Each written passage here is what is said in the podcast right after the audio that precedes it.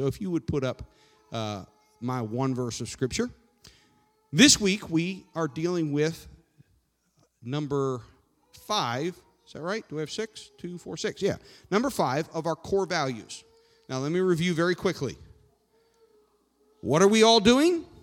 We're all making disciples of all. That's what we're doing. How are we doing it?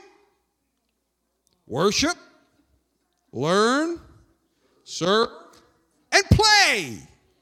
I hope you enjoyed my play in the middle. My voicemail to you, Sister Jackie, was half serious and half play. Because I like to yell at my people. I don't know why, I just do. You all yell at me too. So, worship, learn, serve, play. Okay? Core values are what motivate us. They're why we do what we do, and they're a standard that we hold ourselves to, that we keep challenging ourselves to live up to.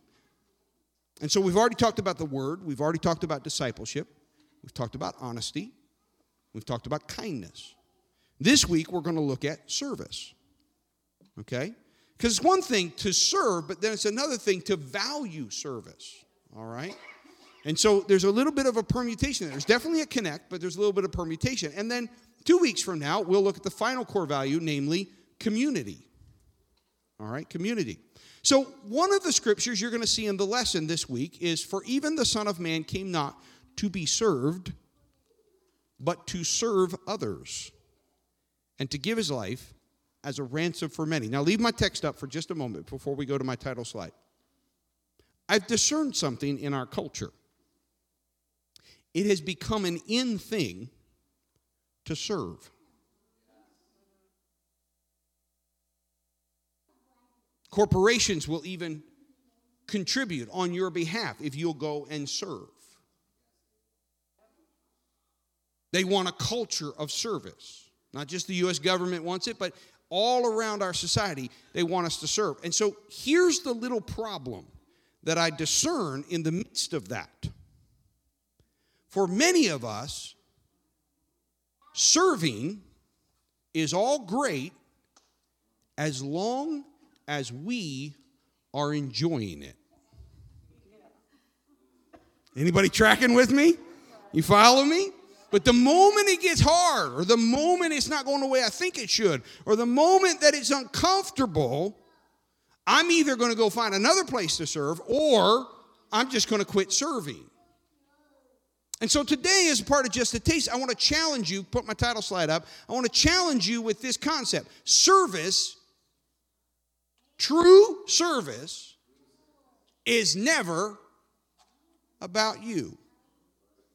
You, if you're truly serving, are not in the equation. Yes, you're serving. But you see, we serve a master. We don't serve the world. We don't operate by the world's standard. We serve a master who is the King of kings and the Lord of lords, as I've already declared to you in our prayer time. And that King of kings and Lord of lords had a right to be served. In fact, heaven is laid out with I don't know how many angels. We always declare these numbers. The scriptures doesn't tell us how many, but there's a lot of angels from the pictures, the little glimpses that the scriptures give us. There's a lot of angels and they all wait on him night and day.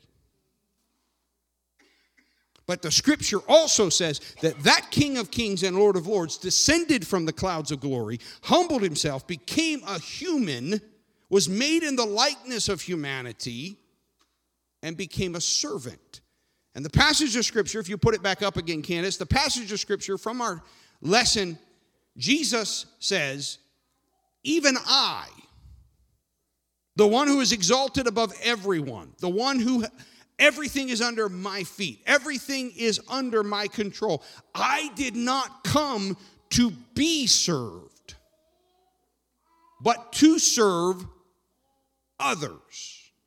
In the equation of service, the subject is not you, it's others.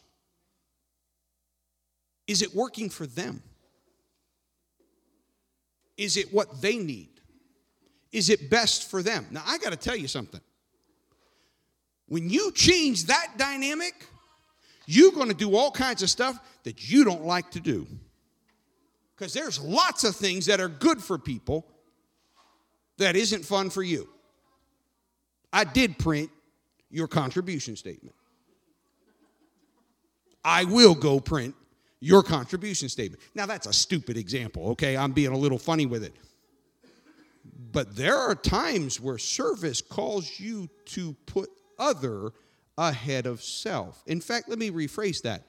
True service will always call you to put others ahead of self. Whatever it is, whenever what they need aligns with what you need, that's not actually service. That's symbiotic relationship. That's not hard. Jesus said that's easy. The broken ones, the evil ones, the, the world, they take care of those who take care of them.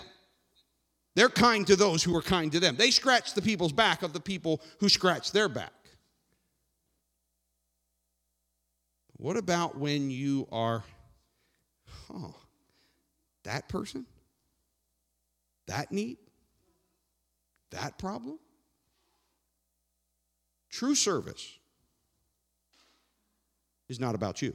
Put my title slide back up there. Thank. Ooh, Candace is on the ball. Way to go, girlfriend.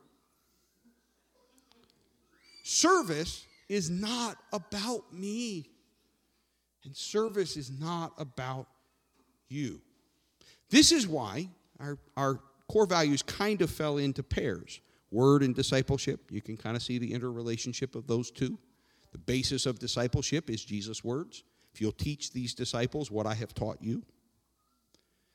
Honesty and kindness seem to be kind of paired up there. You can be real honest and not very kind. You can be kind and not real honest. Got to find a balance between those two. I'm still working on it. Sister Jackie's praying for me. No, we all are. Everybody's working on that. Well, the balance of service and community, there is no true community without service that is not about you. You want true community? Do I want true community?